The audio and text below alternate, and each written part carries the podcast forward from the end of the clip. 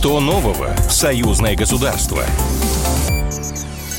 Здравствуйте, в эфире программа «Что нового? Союзное государство». Меня зовут Михаил Антонов, и традиционно в течение э, недели мы собирали самые интересные события, которые происходили в разных сферах – экономических, политических, социальных, культурных, спортивных, но эти темы связывают одно. Все они происходят в рамках союзного государства, и на некоторые темы более подробно мы сегодня поговорим с нашими экспертами. Одна из тем, э, которая сегодня открывает нашу программу. Система международного обязательного страхования автогражданской ответственности «Синяя карта» стала действовать между Беларусью и Россией. Членство Белорусского бюро по транспортному страхованию и Российского союза автостраховщиков было приостановлено с 30 июня этого года в рамках международной системы страхования «Зеленая карта» по санкционным мотивам. В связи с этим между вот двумя организациями, белорусской и российской, с 1 июня 2023 года было заключено соглашение по «Синей синей карте. 2 сентября соглашение вступило в силу в полном объеме. Оно устанавливает правила, аналогичные прежней системе, за исключением некоторых положений. Но все подробности мы сейчас узнаем у главы Российского бюро «Зеленая карта», входящего в Российский союз автостраховщиков. Сергей Разуван с нами на прямой связи. Сергей Иванович, приветствую. Здравствуйте. Добрый день. Э, сильно ли что-то поменяется для людей, у которых вот зеленая карта была? И э, если есть какие-то изменения, то детально и подробнее, чуть более расширенно для наших слушателей.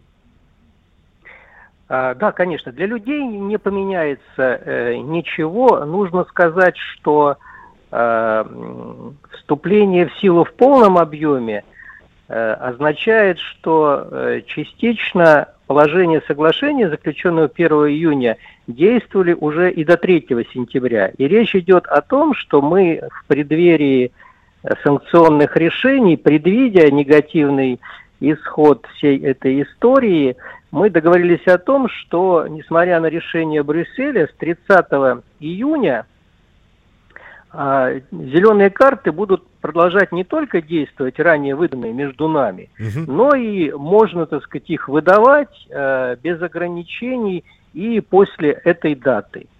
А, и дальше мы, собственно говоря, готовили э, параллельно нормативную базу и э, в России, и в Беларуси для того, чтобы можно было с определенной согласованной датой, в данном случае с 1 января 2024 года, перейти, так сказать, на там новую форму э, сертификата, чтобы уж полностью, так сказать, отвязаться от э, зеленой карты. А, а те э, нюансы, которые вступили в силу, в общем, они имеют отношение и к тем сертификатам, которые выдаются сегодня в зеленом цвете, будет иметь отношение к тем сертификатам, которые будут выдаваться с 1 января 2024 года в синем цвете. А, главное отличие – это то, что расчеты между э, бюро и страховщиками российскими, белорусскими по этим картам будут а, а, преимущественно в национальной валюте. До этого правила системы трактовали расчеты в евро и собственно говоря, даже между нами э, расчеты осложнялись, поскольку все расчеты в иностранной валюте идут через иностранные корреспондентские цепочки, и мы испытывали большие проблемы в связи с этим, и поэтому решили перейти на национальные валюты. И второй нюанс, тоже он э, затрагивает в большей степени взаимоотношения между бюро, хотя позитивно будет сказываться и на потерпевших, и страхователей. Это то, что если в рамках системы подтверждать действительность э, карты при ДТП можно было только там, при ее, э, так сказать, физическом наличии, угу. то э, теперь мы можем подтверждать по э, рекзнаку. Э, автомобиля, который участвовал в ДТП. Это связано с тем, что и у нас, и у Белорусского бюро есть э, централизованная база данных, а, а вот в странах, так сказать, так называемой э, старой Европы, вроде как бы продвинутой, единицы бюро имели эту базу данных. Поэтому вот все, так сказать, Э, было по, по бумажкам и по рекзнаку нельзя было, так сказать, э, подтвердить действительность. И, вот еще, да, два, и, сказать... и еще один коротенький тогда вопрос, Сергей Иванович. Но э, мы же понимаем, что санкционное давление, оно не ослабевает. Не получится так, что через год была зеленая, сейчас станет синяя, а через год придется фиолетовую или, э, я не знаю, какую-нибудь еще карту придумывать? Не придется, потому что мы уходим из, точнее, мы ушли из-под э, крыши Брюсселя. Более того, я вам хочу сказать, что если бы, так сказать, там нас не приостановили в середине э, этого года, мы бы сами вышли вот э, в силу всех этих проблем, мы бы сами вышли бы из системы и уже бы, так сказать, работали в рамках двусторонних отношений. С Белоруссией точно, Дальше, так сказать, мы прорабатываем аналогичные вещи с другими дружественными странами, с э, Азербайджаном, Турцией. Поэтому мы э, работаем над созданием, по сути, параллельной независимой, так сказать, ни от кого нашей дружественной системы «Синяя карта». Ну и, значит, будем следить за тем, как она станет работать. Спасибо большое, Сергей Разулан, глава российского бюро «Зеленая карта», входящего в Российский союз автостраховщиков. Ну вот бюро поменяет свое название тоже с начала года, и это будет уже «Синяя карта». В Смоленске проходит 16-й фестиваль «Молодежь за союзное государство». На свое 16-летие фестиваль собрал 250 молодых людей из 30 городов Беларуси и России на фестиваль фестивале находится редактор отдела культуры Евгения Заболоцких. Женя, приветствую, здравствуй. Миша, привет. Привет. Скажи мне, пожалуйста, этот фестиваль какие... И, во-первых, что он показывает? Фестиваль чего? Фестиваль э, молодежной песни, так вот, если в общем говорить. Но в этот раз особая тематика, очень много фольклорных песен, э, патриотичных, то есть такой бравый накал, скажем так.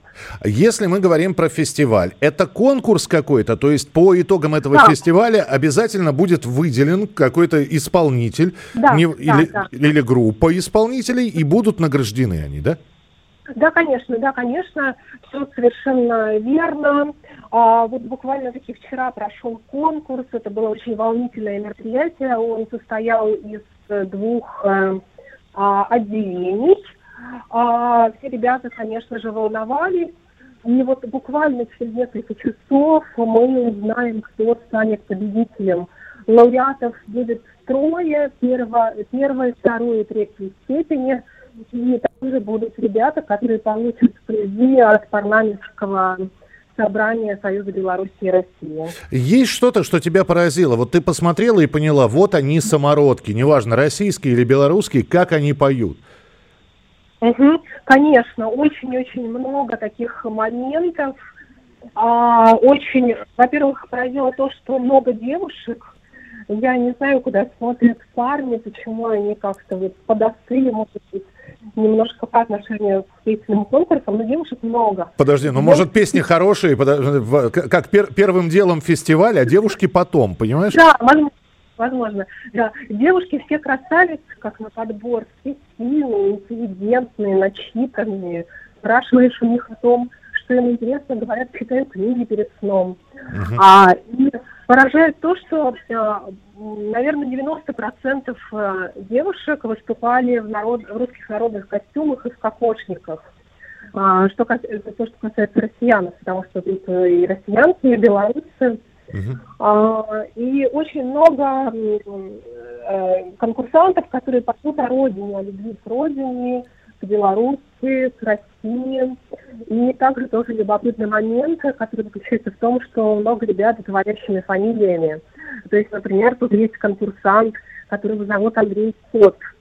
А, то есть у молодого человека кошачья фамилия.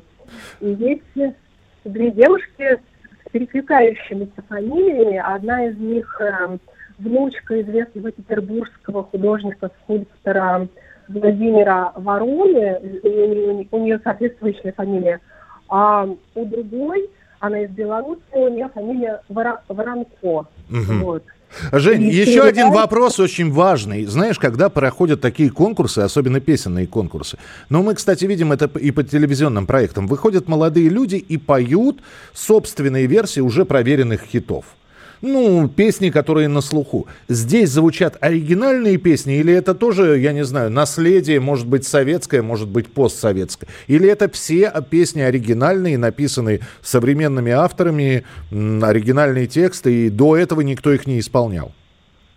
Нет, нет, конечно, тут э, есть э, такие песни, которые, например, ну, то есть вот тоже парень пел э, песню группы Любе, не вспомню сейчас название. То есть много вот таких кавер-версий, скажем так, и много песен э, классических эстрадных исполнителей, например, на стихи Пахмутова и Добронравова.